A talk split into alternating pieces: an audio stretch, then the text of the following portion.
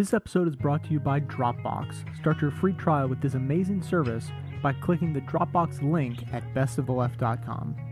Welcome to the Best of the Left podcast with clips today from The Daily Show, Real Time with Bill Maher, Ring of Fire, The Young Turks, Rachel Maddow, NPR, The Colbert Report, Countdown, and Counterspin.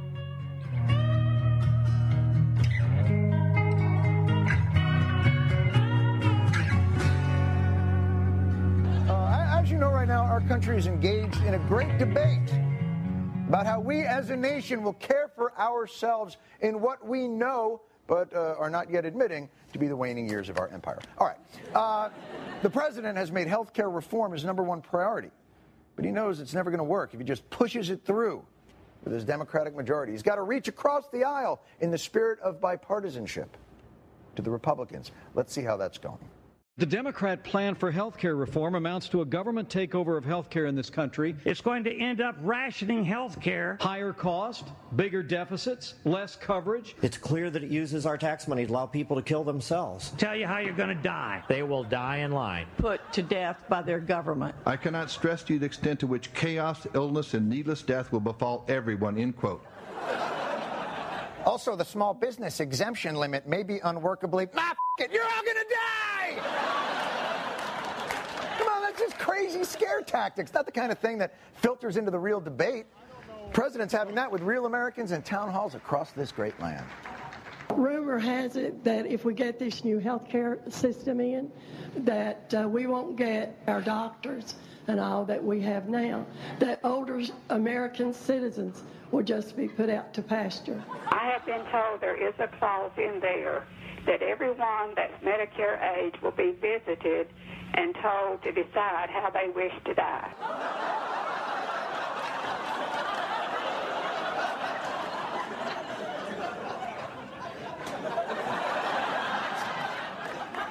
Actually, that's a provision for hospice care and counseling, but uh, tell her, Obama! You know, the uh, he, I guarantee you, first of all, uh, we just don't have uh, enough government workers to send to talk to everybody to, to find out how they, they, they want to die.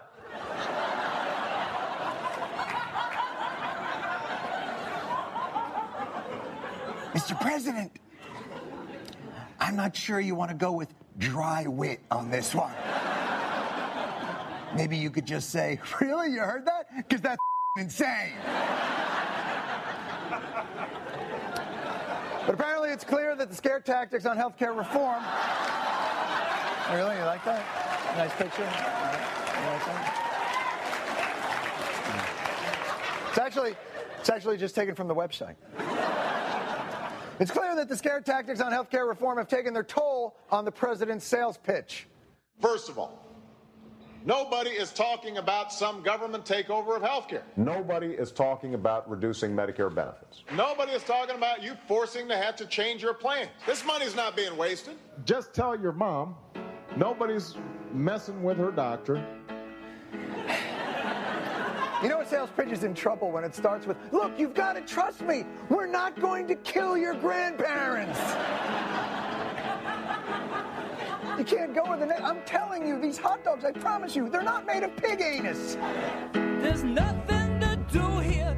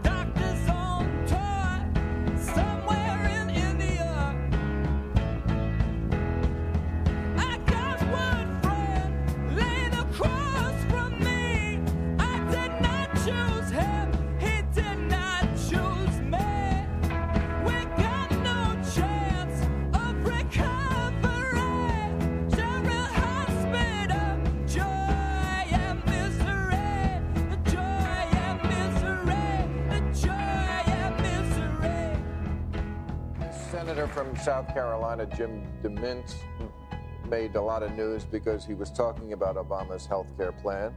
And he said, uh, if we can stop him there, it will be his Waterloo, it will break him.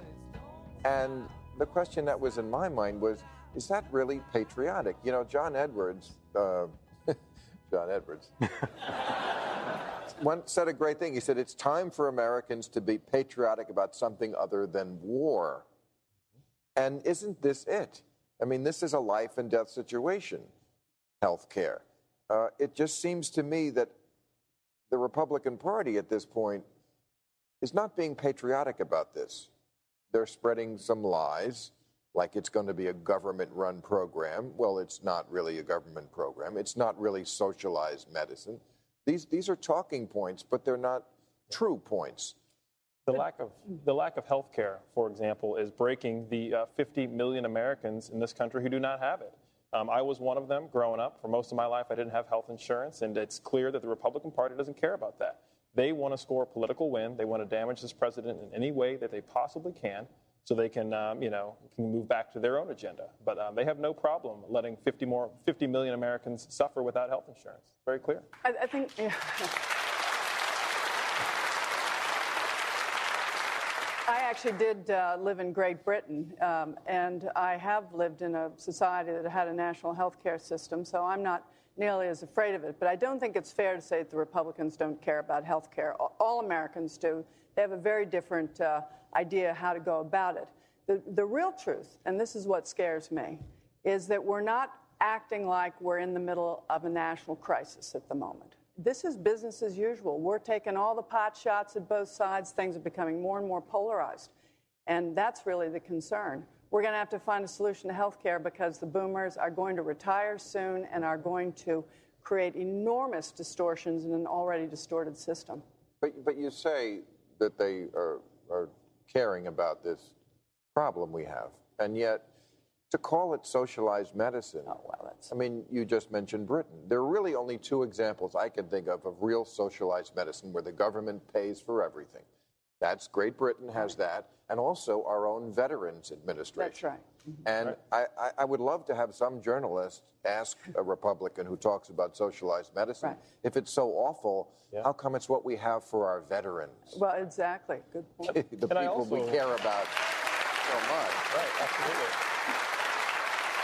But I also want to know if, if the Republican Party cares so much about ensuring these 50 million Americans who don't have it, or who's, uh, you know, those who do have private insurance and their costs are skyrocketing, if they care so much about solving it, then what is their solution? I, I Ah. have not heard an alternative plan that they say, here's how we're going to solve it.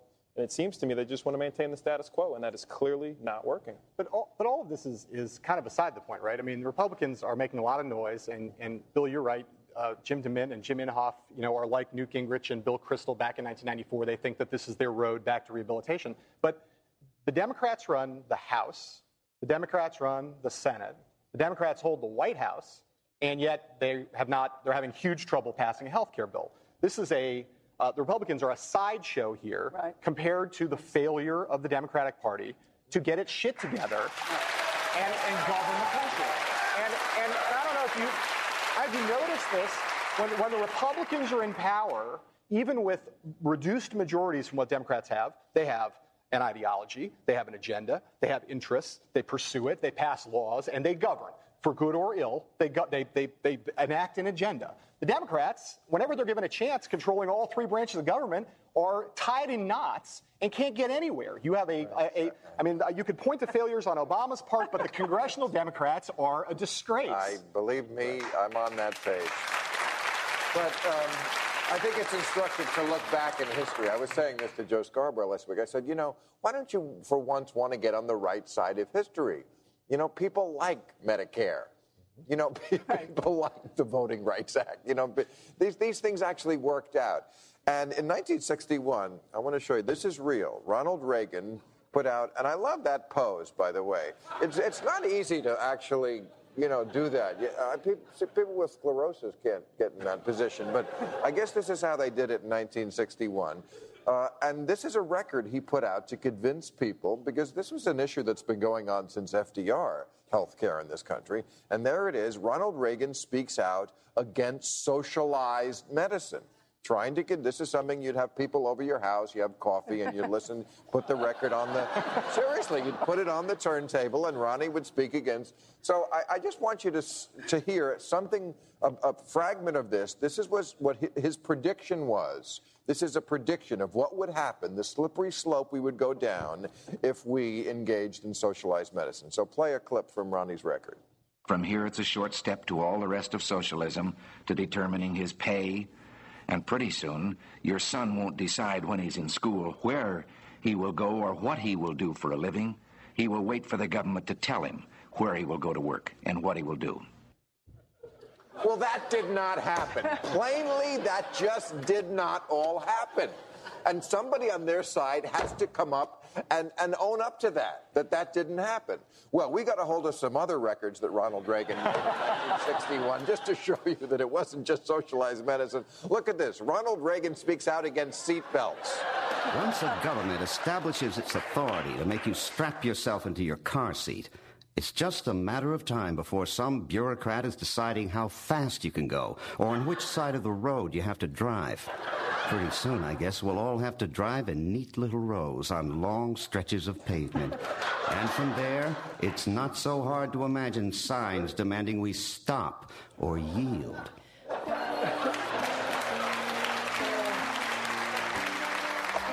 Ronald Reagan speaks out against color TV. Color TV overstimulates the eyes of young children and creates a fondness for bright colors and loud patterns. And before you know it, little Jimmy is a homosexual.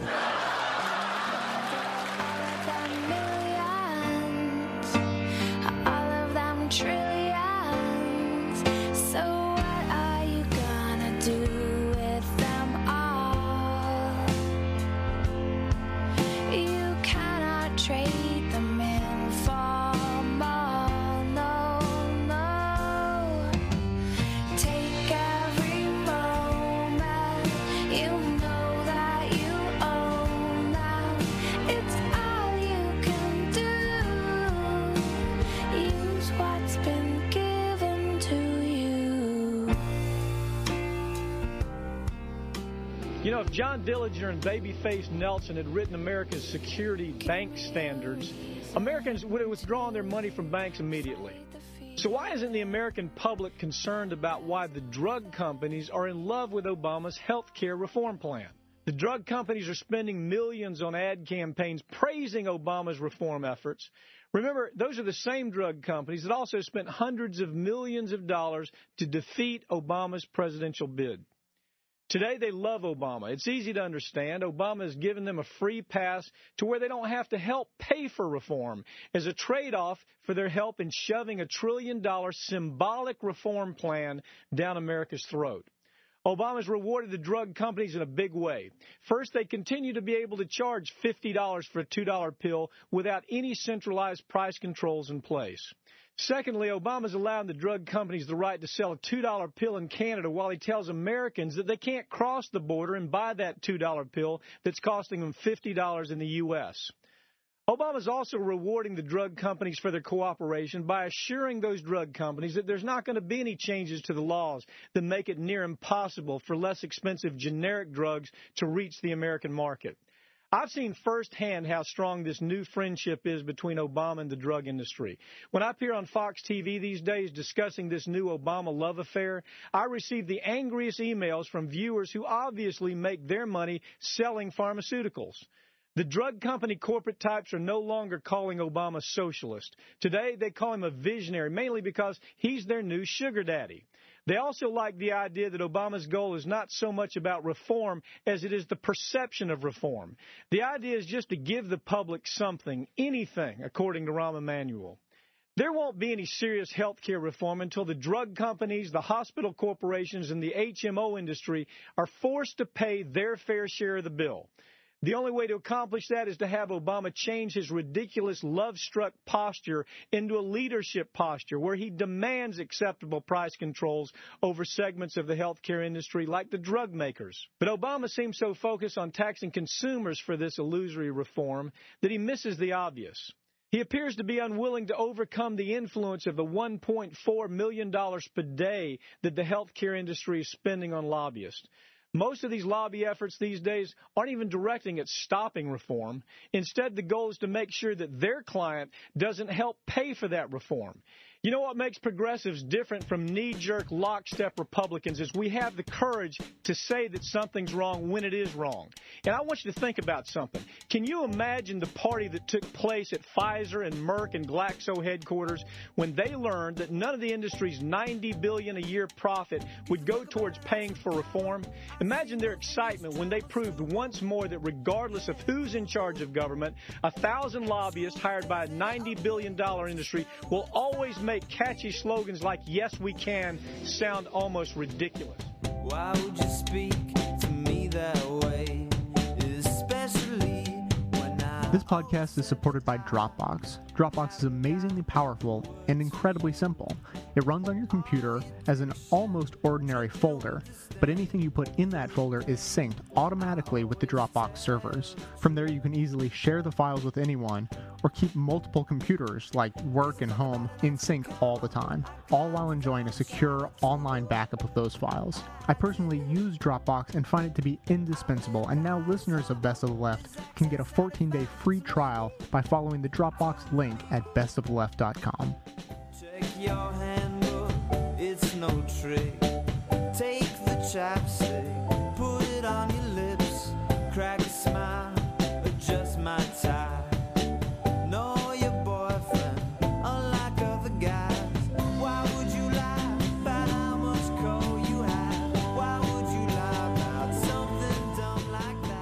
Obama has decided that he's going to join the battle, and he says, "All right, you want to say uh, that uh, you know this is my Waterloo? Bring it on." Okay, well, I like that kind of talk. Clip number nine. Let's see what Obama's got for you. Now, there's some in these, this town who are content to perpetuate the status quo, are in fact fighting reform on behalf of powerful special interests. There you go. There are others who recognize the problem but believe, uh, or perhaps hope, that we can put off the hard work of insurance reform for another day, another year, another decade. Just the other day, one Republican senator said, and I'm quoting him now, if we're able to stop Obama on this, it will be his Waterloo. It will break him. Think about that. This isn't about me. This isn't about politics. This is about a healthcare system that is breaking America's families, breaking America's businesses, and breaking America's economy. And we can't afford the politics of delay and defeat when it comes to healthcare. Not this time, not now. There are too many lives and livelihoods at stake. There are too many families who will be crushed if insurance premiums continue to rise three times as fast as wages. There are too many businesses that will be forced to shed workers, scale back benefits, or drop coverage unless we get spiraling healthcare costs under control. All right. Well, they have now told uh, the Washington Post again uh, that Obama's going to go on the warpath, that he's going to bring it. Now, that's the beginning. If that's all he's got, it's okay. But he, I hope he brings more than that, because we're about to go to war here.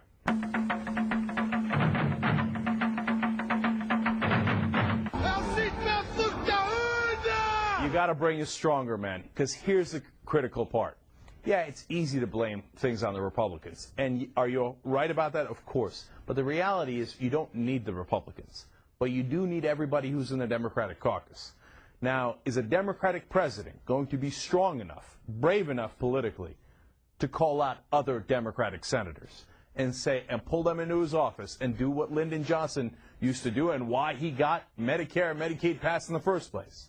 Stare down a senator, put him right there, put him in your face and go, are you with me or are you against me? Now, if you're against me, there's going to be consequences. You can't just give carrots. Look, all Bush had was sticks. Never had any carrots. That didn't make any sense. But if all Obama has is carrots and no sticks, that doesn't make any sense either. Now, I believe Obama can bring the stick. I believe he can bring the whooping stick. But he's got to bring it now. So, it's nice to be vague, But at some point, you got to call out those corporatist Democrats and say, you're either on board for this or you have screwed me, and I will, for the next three years at least, look to screw you just as hard. Okay? No more playing ball here if you don't help us to get my number one legislative priority through. You kill this for the American people, and I'm coming for you. Now that's what he needs to say, not necessarily in public, but certainly in private. He ain't doing what he did from the start, and that's putting in some feeling and thought. He decided to live his life shallow, cash in his love for material, and it's gone. Gone, going, gone, everything gone, give a damn. Gone be the birds when they don't wanna sing.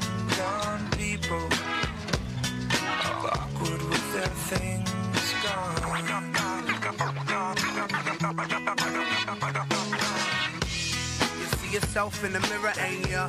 Feel safe cause it looks familiar, but you're afraid to open up your soul cause you don't really know, don't really know who is the person that's deep within cause you content with just being the name brand man. And yeah, fail to see that it's trivial, insignificant, you addicted to material. I seen your kind before, you the type of thing souls is. By the way, if you're wondering why all these town hall disruptions continue to happen, it's actually a product of a closed-the-loop, self-sustaining, outrage-generating ecosystem fueled by what biologists call the Cranks cycle. It begins, like many life cycles, with a planted seed. They only allocated $1 billion in funds. They have already doled out 96 million, and they think around that amount has been promised to people. So they're basically out of money already. If the government is making those projections and is off so far, you've really got to trust them on health care, don't you? yeah, they're the same thing. Uh, all right, seed planted. If they can't run cash for clunkers, how can they run health care? Now, obviously, Fox has spent a lot of time fertilizing the ground. Will a viewer help pollinate old Doocy's point? There's a guy named Steve who just emailed me. It looks like the government underestimated the effects of the stimulus program. Can they be right about the costs of the health insurance program if they miss underestimated something Well, as easy the- as a car buyout? Wow. Interesting restating of Steve's point. Steve. Or, so says a text I just received from a guy named John. So now the seedling has poked through the ground and yells something at a town hall meeting. Two days after that talking point was introduced on Fox. At which point, this town hall meeting is then covered today by who? And you know what? The people in the audience don't seem to be too happy with what's been going on in Washington. Listen to this. You want us to believe that a government that can't even run a cash for clunkers program is going to run one seventh of our U.S. economy. No, sir. No. She just explained it for me. she involved cash for clunkers. Wow, she just explained it to me almost verbatim. I guess great minds think, well, people think alike. Um, so the host delivers a talking point, the constituent repeats it, which the host then covers as news, proving the original talking point. But is this mere reflex? In order for the organism to become sentient, it must realize its role in the cycle and actively pursue the effect. What the people are saying in the town hall, there is a dramatic sense of anger, of frustration, and of real fear as to what's going to happen. People have to be contacting their congresspeople, their senators. They need to bring their congresspeople and senator every day to account. It's alive! Alive!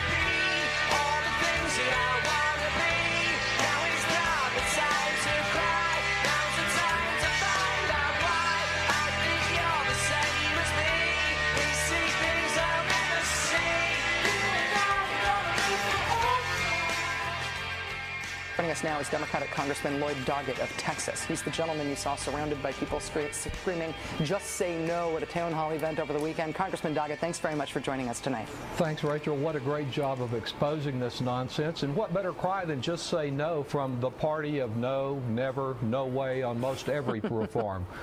Well, you put out a statement um, after the town hall saying that the mob uh, didn't just come to be heard, but to deny others the right to be heard. You do, know that- do you think they were just trying to shut you down, just trying to make this event not happen? Well, uh, they staged this. This was uh, just like what you've been talking about tonight and last night. They had the Republican Party cameras out there to film all this uh, feigned outrage. Uh, and uh, yes, my real complaint is not their cameras or their taunts or there silly signs saying I was a traitor to Texas and a devil to all people. My complaint is that when other neighbors show up, they should not be silenced. And that's what this crowd did after I listened to their taunts and their questions and discussed the bill with them for an hour. They insisted on yelling, just say no, anytime anyone else wanted to speak. We've seen some of the, the memos and sort of talking points and instructions that have been leaked from the, the corporate organizers of these events, the people who are making sure that these happen all over the country, not just in your district. And they say that the objective is to rattle the congressman. What, what is it? What's it like to be on the receiving end of that sort of thing? Well, uh, you know, it was it was a bit of a surprise because I've been doing these events for 15 years and I've never had the Republican Party organize protesters like this.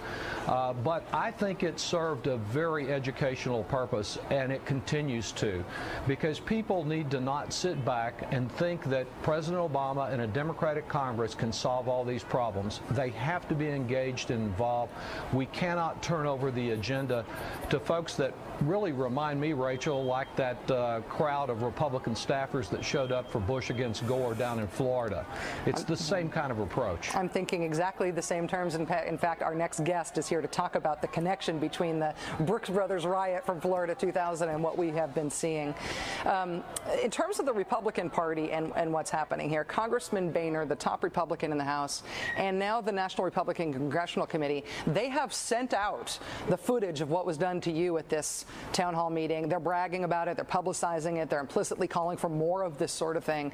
And even though they're in the opposite party, they are your colleagues in the House. Does does what they're doing make you angry?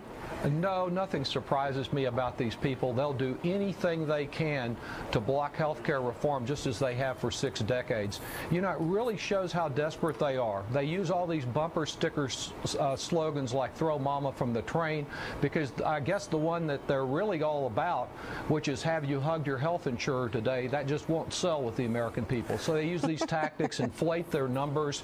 You know, these memos you've referred to talk about inflating your numbers, spreading out your numbers. That's because they're undernumbered if the people that have been abused by the health insurers come out and tell their story. Congressman Doggett, you talk about doing these types of events for 15 years, not having seen action like this before. Now that you have been not only through this, but that you're being essentially, try, they're trying to make an example of you on the Republican side about how people should continue to do what was done at this meeting that you convened.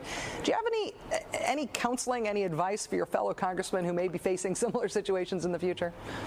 Don't give up or give in. This is too important. We have few more important issues in America today, and we need to be steadfast in our commitment to learn from those who have legitimate concerns and criticisms. But there's no way you could rewrite this bill to satisfy this mob. We need to be firm and committed to a strong public plan that will give that nudge to the insurers. You know, they talk about taking a middle ground on this. Well, according to the Congressional Budget Office, 96% of the people under our plan right now, before the blue dogs start messing with it, 96% will be in private insurance. Isn't 4% in a public plan enough of a compromise? Do we have to give up entirely? Democratic Congressman Lloyd Doggett of Texas, thank you very much for your time tonight, Thanks, sir. Rachel. And I, I wasn't there, but on behalf of the country, I'm sorry about what happened to you. It was very rude. Good night. Thanks. When it comes to professionally organized fake grassroots rent-a-mobs shutting down what used to be normal small d democratic processes, as Congressman Doggett suggested, today's corporate organized healthcare riots have a long and impressive pedigree. Bush v. Gore, anyone? As Congressman Doggett just reminded us, the GOP orchestrated so-called Brooks Brothers riots that shut down the recount in Miami using used paid rioters recruited from Republican congressional staff members. As we said last night, this is this is not spontaneous. What we are seeing at these healthcare events, this is not grassroots. This is a scripted phenomenon.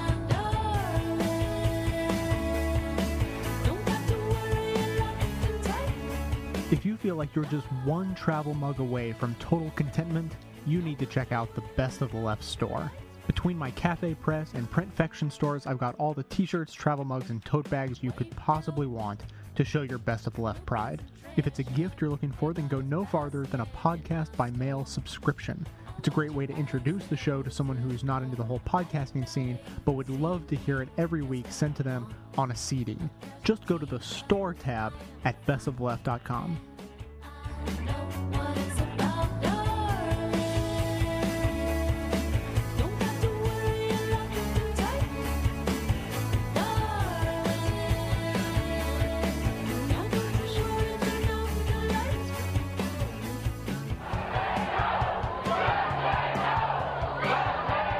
Those are protesters who recently showed up at a public appearance by Congressman Lloyd Doggett in Austin, Texas.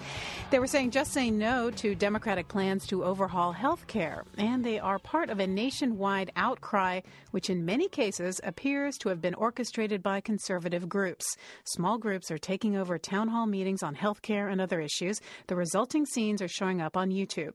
NPR's Andrea Seabrook has the story.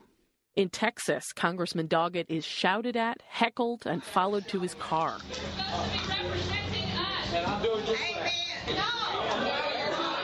In Delaware, Republican Mike Castle was confronted by people who believe President Obama wasn't born in the U.S., a rumor that's long been dispelled by facts. Why are you people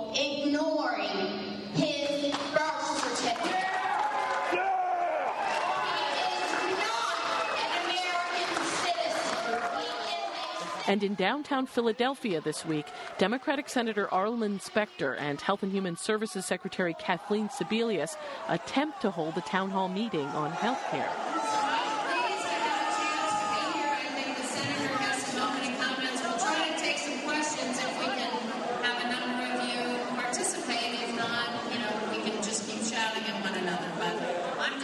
Gives the impression of such a firestorm of opposition Journalism professor Alan Schroeder. that if you don't view that within the, its proper context, you get a completely misleading idea of what goes on here. Schroeder teaches at Northeastern University and has written several books on the history of televised debates.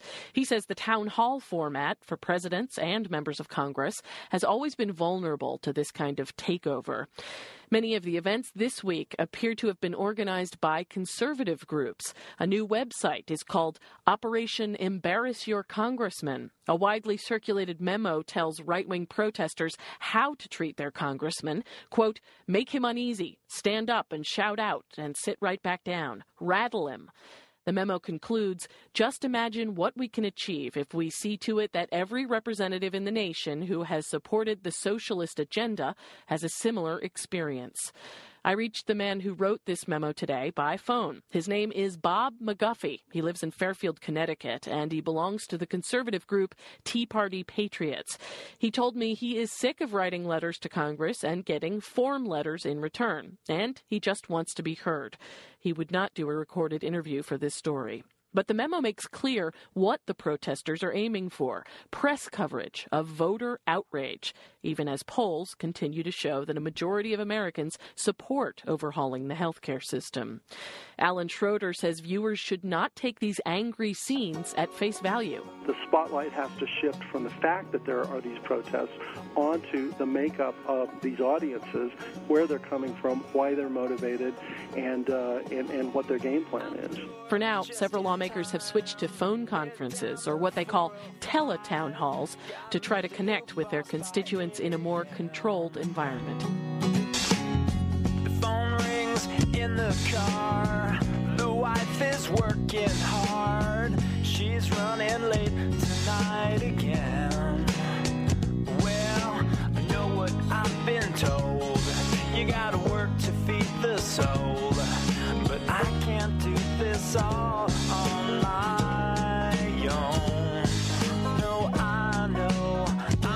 Superman. I'm.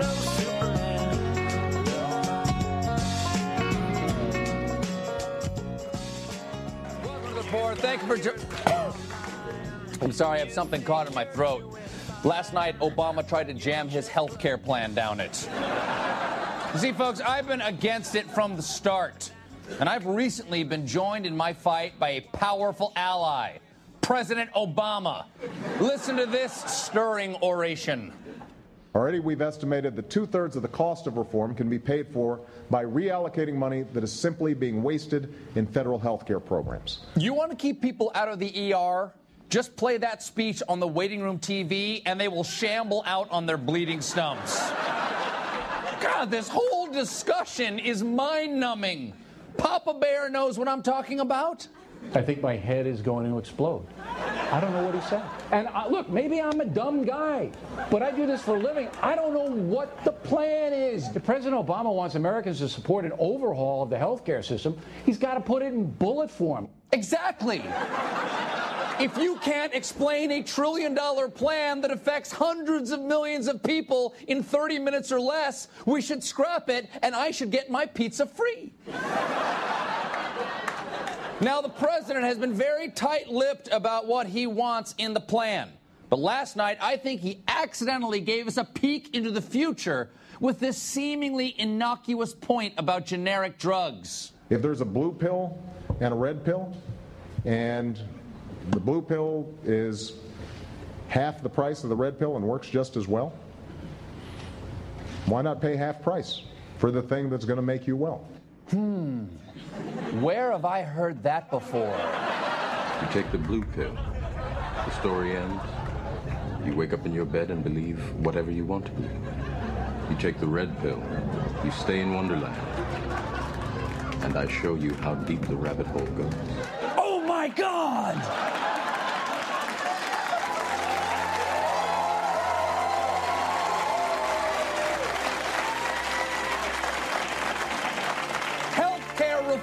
Is the matrix. A dystopian future filled with chaos and leather trench coats. Floor length leather trench coats. The government would turn down your claim to treat a bullet wound because they'd expect you to be able to do this and say goodbye to them covering anesthesia during heart surgery. Plus, consider the amount of bureaucrats you'd have to fight off before being able to see a practitioner. Now, sure, I'll admit the first part of your health care would be amazing, but trust me, the next two parts would suck. Now, luckily, luckily, folks,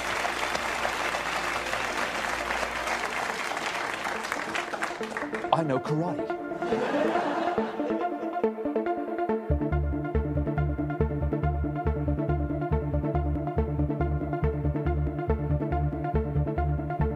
It's colder than before. The seasons took all they had come for. Now winter dances here. It seems so fitting, don't you think? To dress the ground in white and grey.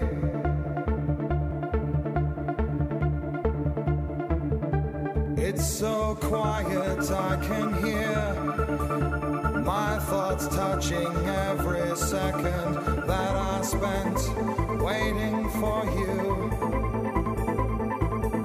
Circumstances afford me no second chance to tell you how much I've missed you.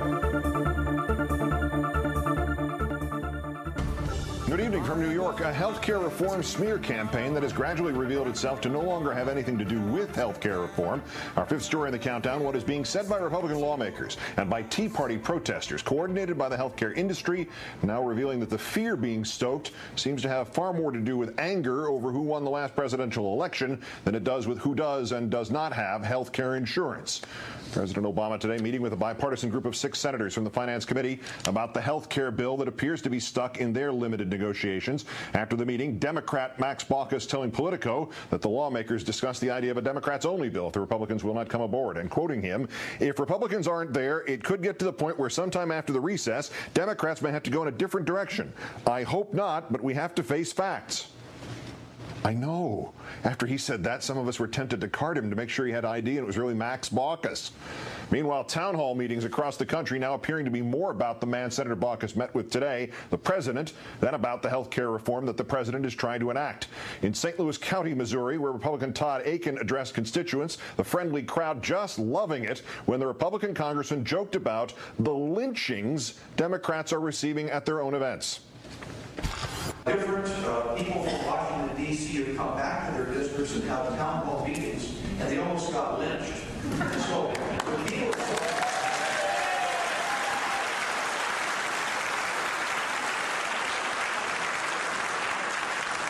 You're not, you're not approving lynchings because we don't want but, but, you, but the point is, people were really upset at some of this legislation, and with very good reason they were upset. Mr. Akin, never assume. Largely upset because of the misinformation they have been steadily fed by the Republican spin and the AstroTurf groups formed by the healthcare industry. Oh, and unlike his Democratic colleagues, Congressman Akin did not take any questions from his audience. An unruly crowd heckling Democrats Vic Snyder and Mike Ross, Ross the leader of the Blue Dogs, when those congressmen took questions yesterday at Arkansas Children's Hospital in Little Rock, one woman nearly reduced to tears, not because she fears her health care insurance will be taken away, but because she fears her America has been taken away.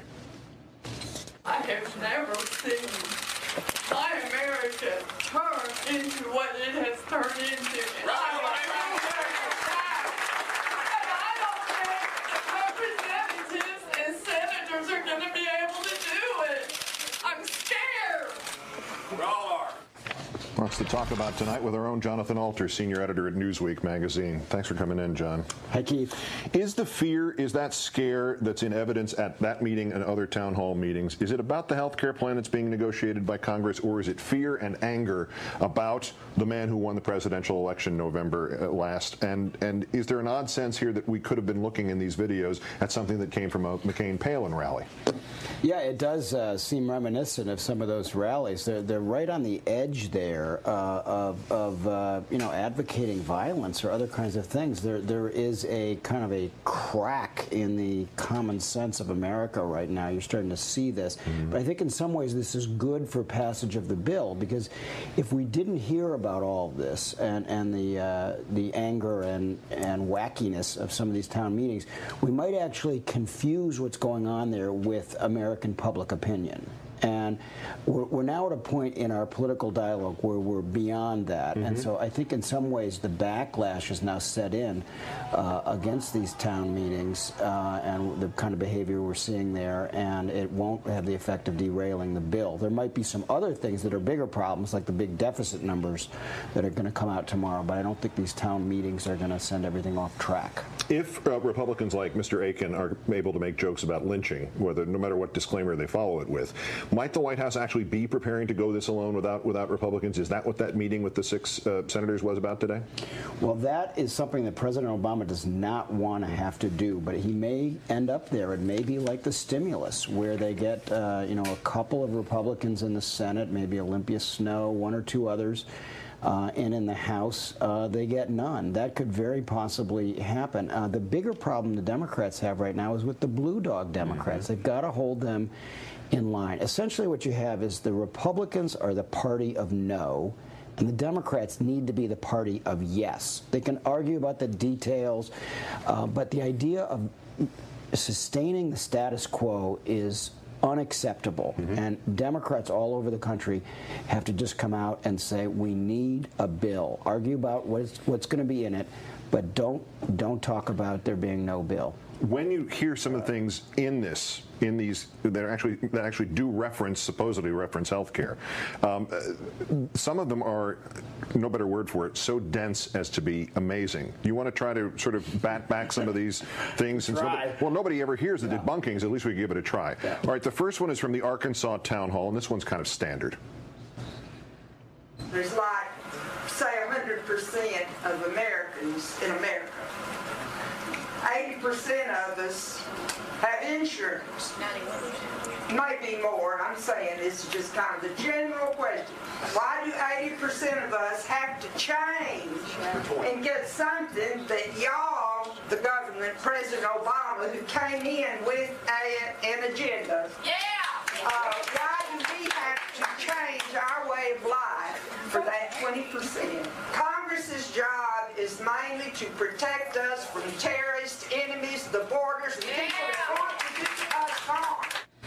This is uh, there's two elements here. This is the old "I've got mine, so screw you." Uh, I'm already in the rowboat. You can swim argument, but it's also the uh, "you're going to change my insurance."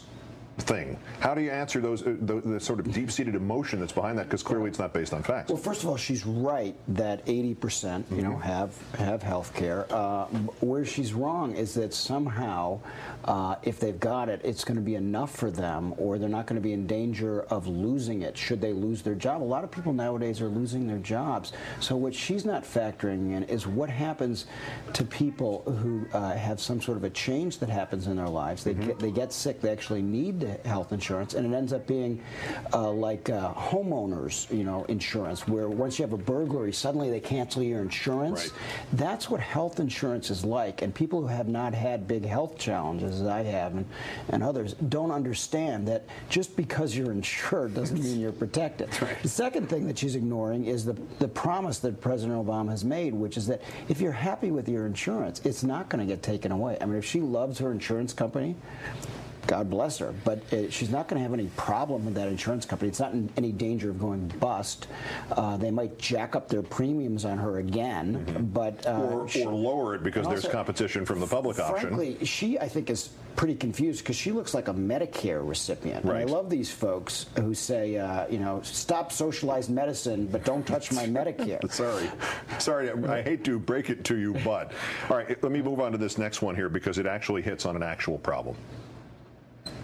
I don't have health insurance right now because I'm limited to be able to buy simple catastrophic because Congress will not open up the free competition of insurance companies across state lines. I trade in and out of health company stocks, United Healthcare, Aetna, and I'm making good money at it because you guys are churning the momentum of those price stocks. Besides the fact that he seems to be making money off the insurance industry here, which uh, seems to me to be the headline in his statement, he's correct because Blue Cross Blue Shield controls three quarters of the market in Arkansas, and Obama said that a public option would keep the insurance companies honest.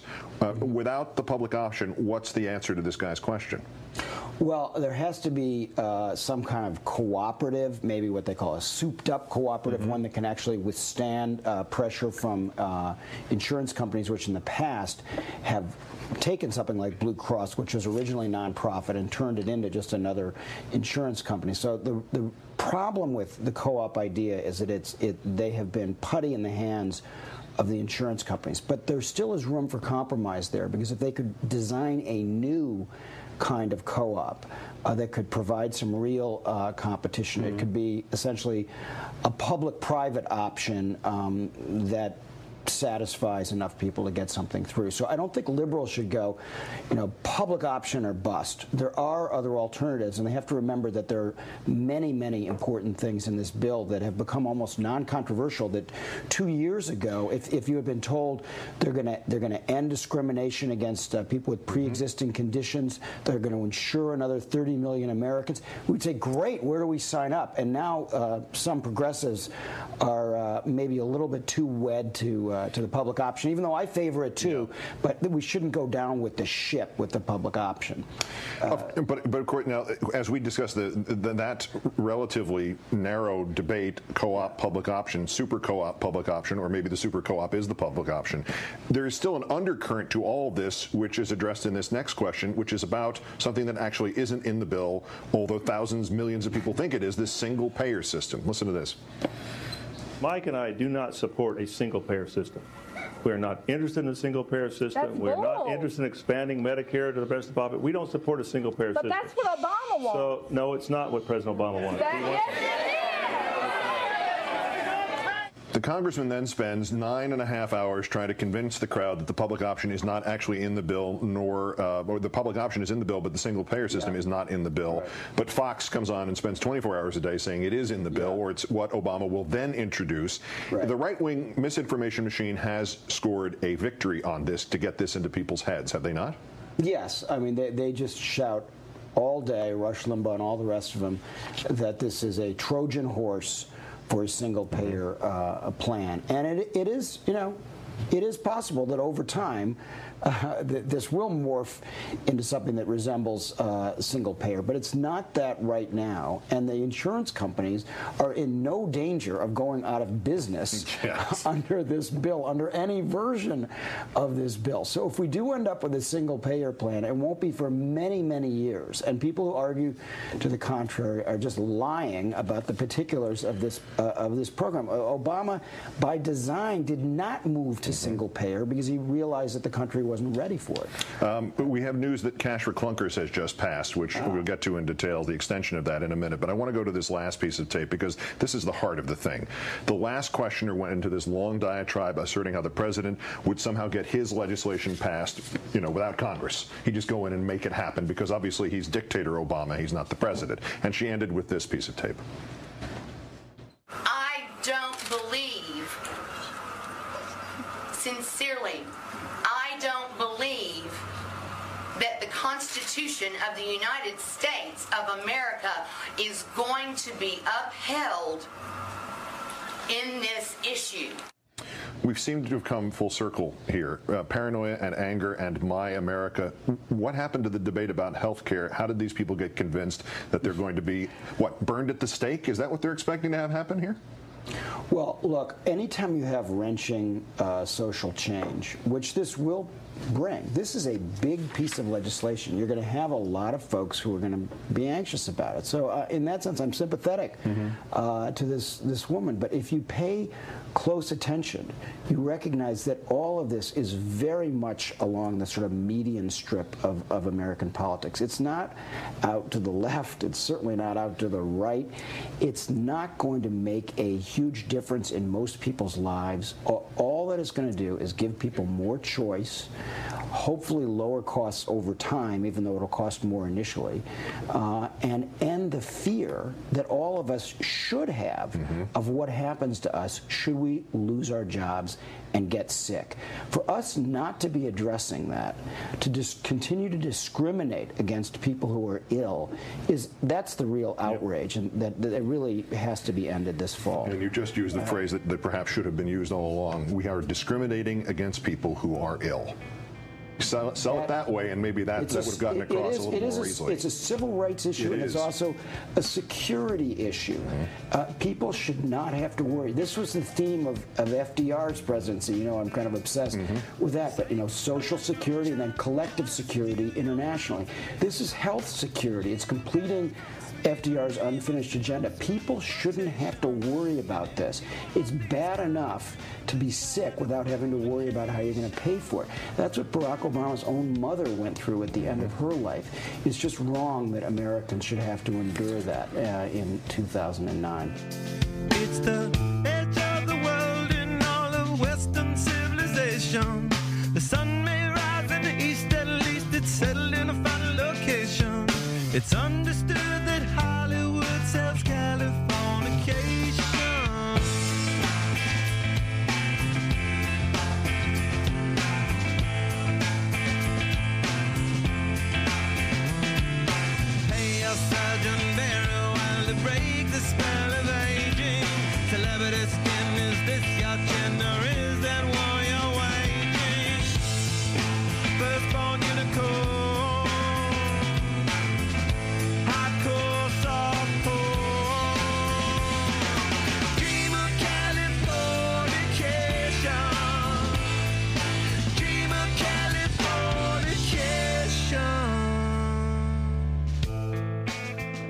the president is 48 years old or 480 years old, each is equally likely.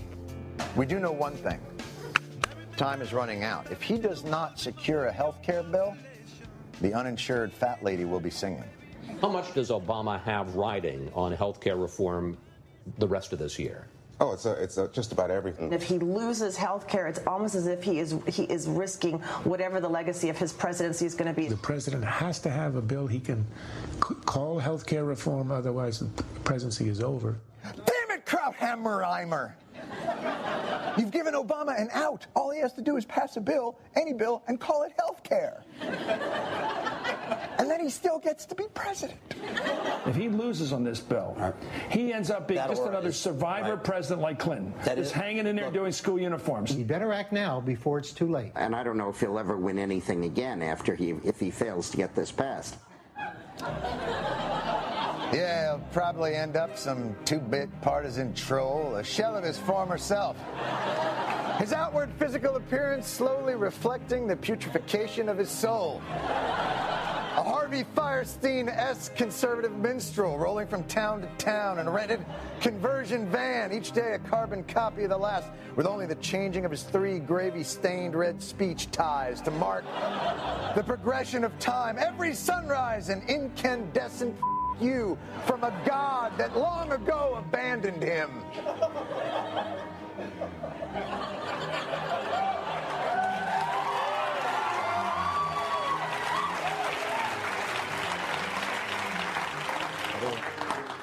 What were we talking about?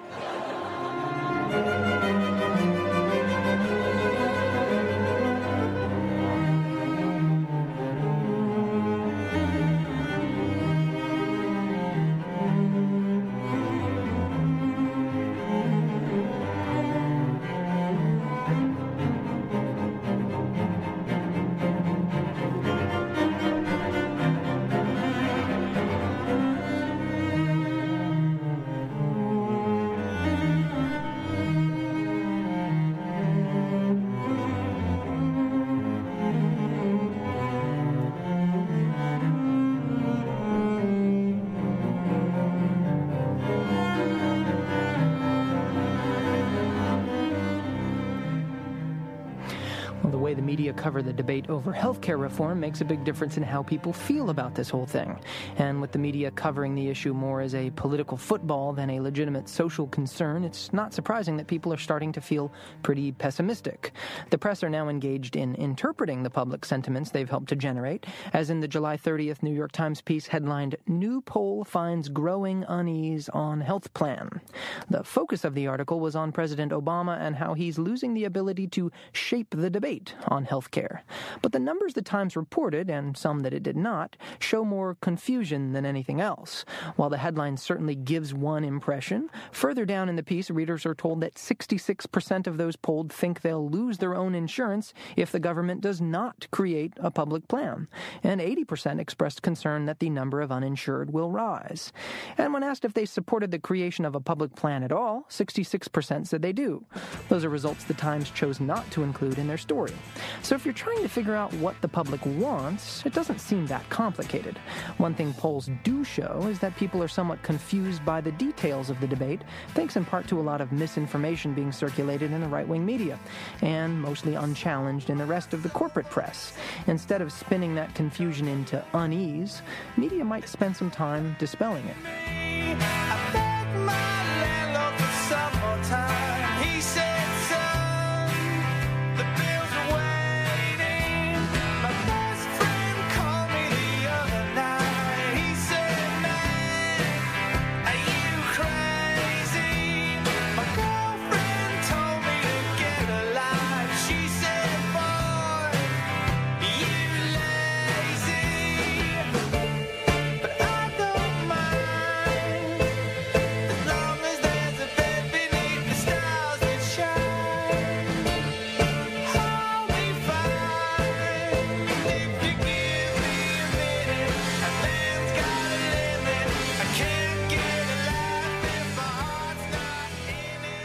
Wave of angry mobs being dispatched to shut down town hall meetings about health care reform appears to be tacking from aggressive rudeness toward threats of violence.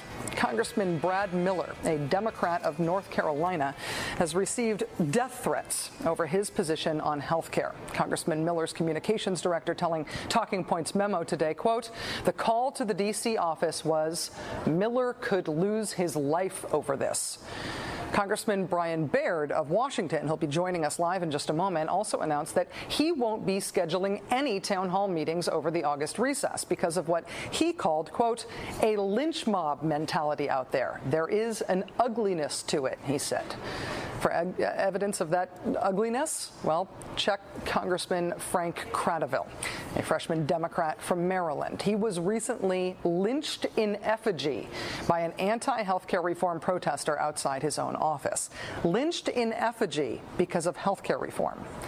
Meanwhile, the rhetoric behind the anti healthcare reform movement is also taking a radical turn.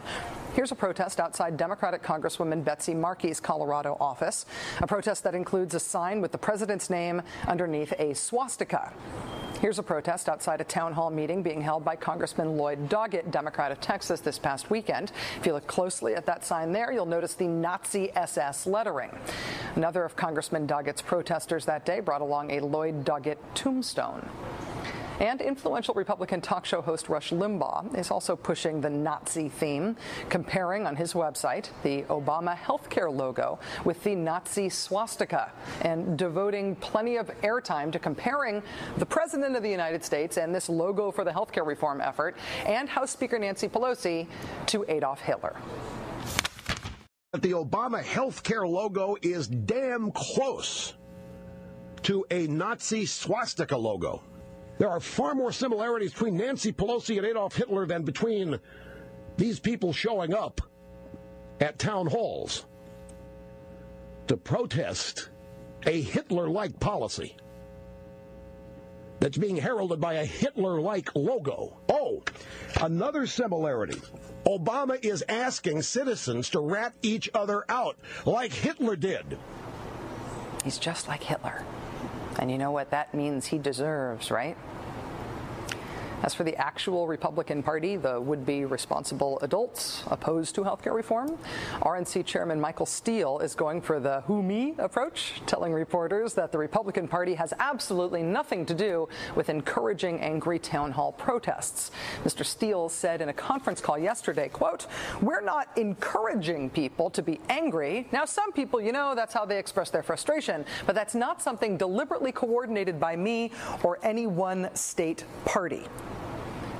But you know, it is being celebrated and publicized by the National Republican National, excuse me, National Republican Congressional Committee, which is the part of the Republican Party that's responsible for races in the House of Representatives.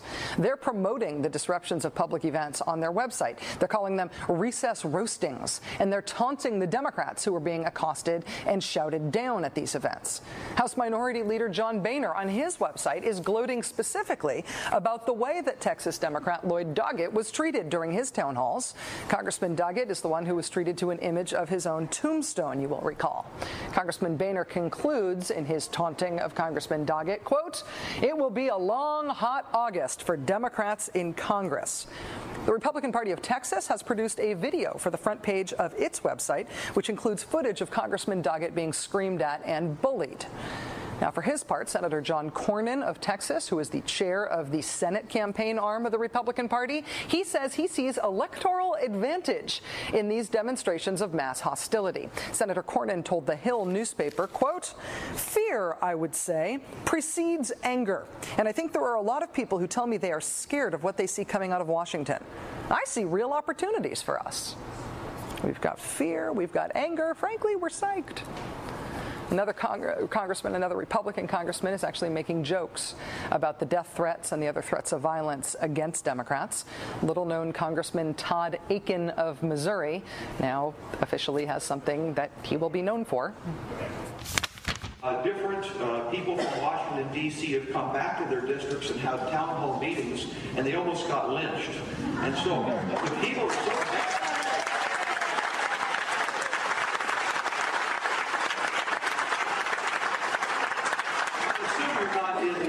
approving lynchings because we don't want to do But, but, but, you, but the point is, people were really upset at some of this legislation. That video was shot at a forum held by Congressman Akin earlier this week, telling jokes about lynching and getting big laughs. And I don't want to like step on the joke or anything, but I do sort of worry about threatening violence and saying it would be justified for political reasons, given even just our recent history as a country.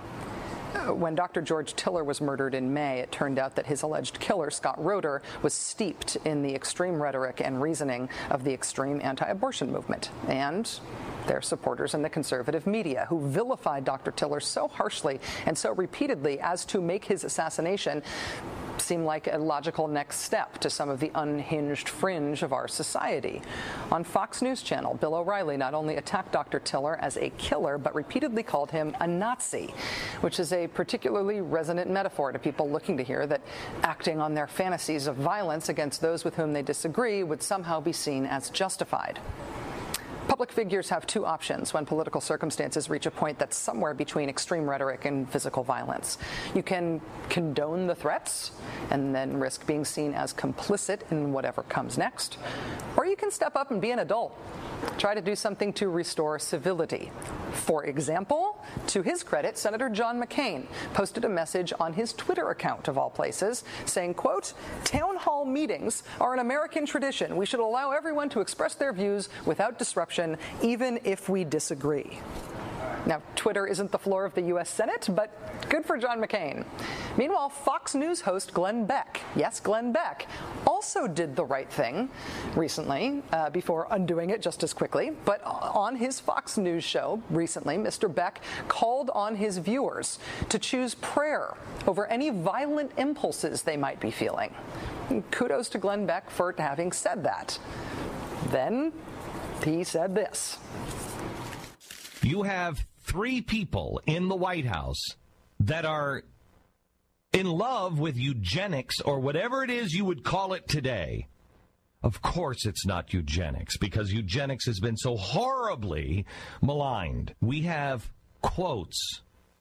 Not ancient 1960 quotes. The oldest one we have is from 1995.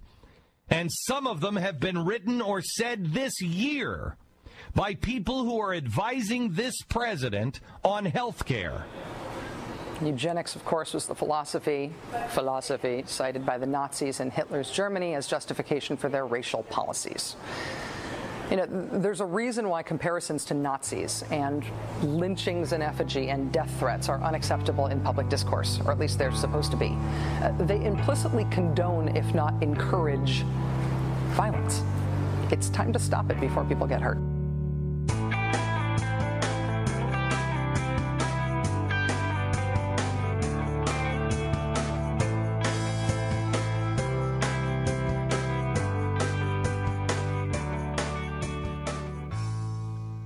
Thanks for listening, everybody. Thursday, August 20th, Thursday, August 20th, Thursday, August 20th. If you don't know what I'm talking about, you're either new to the show, so welcome, or you haven't been paying close enough attention. Thursday, August 20th is the culmination of the great iTunes experiment. As all good podcasters and many podcast listeners already know, iTunes is the place to find new podcasts. And if you're looking to expand your audience, that's the place to focus your energy when trying to promote the show. So, my goal is to get this show promoted all the way up to the homepage of the podcast store inside iTunes. The strategy we've developed to achieve this goal is to receive at least 100 five star reviews all in one day that mention that the show should be listed on the homepage of the podcast store. So, Thursday, August 20th, mark your calendar, go to iTunes. You can find it very easily through my website, bestoftheleft.com. Click the link to the iTunes store. It'll take you right to not only the Best of the Left, but also to the review page where you can type in your review, click five stars, and send it away. I'm hoping that this is the podcasting equivalent of a mass letter writing campaign to your congressman. We really want to get the attention of the humans who run the store, not just the computers who run the algorithms. You all already know how much you like the show, and this can be your chance to get together with tens or hundreds of people just like you to demand that the show be promoted better so that more people will be able to find it and enjoy it just like you do. Thursday, August 20th, Thursday, August 20th, Thursday, August 20th, just five days away as of this posting. And now, as I do every show, I want to just thank a couple of members who have signed up to donate as little as $5 a month to help keep the show going. Jennifer F., member number 15, signed up on June 20th, and George F., member number 25, joined up on July 11th. Thanks so much to both of you for your help uh, keeping the show going. If you're interested in becoming a member, just go to bestoftheleft.com and click the membership tab. It's very easy, very cheap, and helps me out enormously just keeping the show going at the pace that I'm able to do it. So that's it for today. Stay connected with the show on Twitter and Facebook or via our newsletter. I will be sending out notices about Thursday, August 20th to all of those sources. If you're following us, you will get a message one way or another. You can also help support the show, besides your five star review in iTunes on August 20th, by voting every month at Podcast Alley. It's about the middle of the month now. I would love to stop talking about it for the month. We just need about 50 to 70 more votes to really solidify our place in the top 10 slot at Podcast Alley. Links to that also at the website. Very simple. It'll take 30 seconds and help keep us visible on the homepage at Podcast Alley. So that's very much appreciated if you go and vote there. While you're on the website, if you want to give feedback, you can fill out our listener survey. You can listen to the show on your smartphone without syncing by visiting the show at Stitcher.com. Visit the show notes on our blog to find all the links and sources to the music used in this episode. So, coming to you from inside the Beltway and border, yet outside the conventional wisdom of Washington, D.C., my name is Jay, and this has been the Best of Left podcast delivered to you every Wednesday and every weekend, thanks to the members from bestoftheleft.com. Thought now black and white you took apart a picture that wasn't right Pitch burning on a shining sheet The only maker that you wanna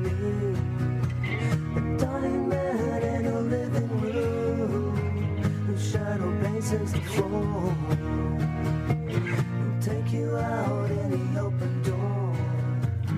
This is not my life. It's just a fond farewell to a friend. It's not what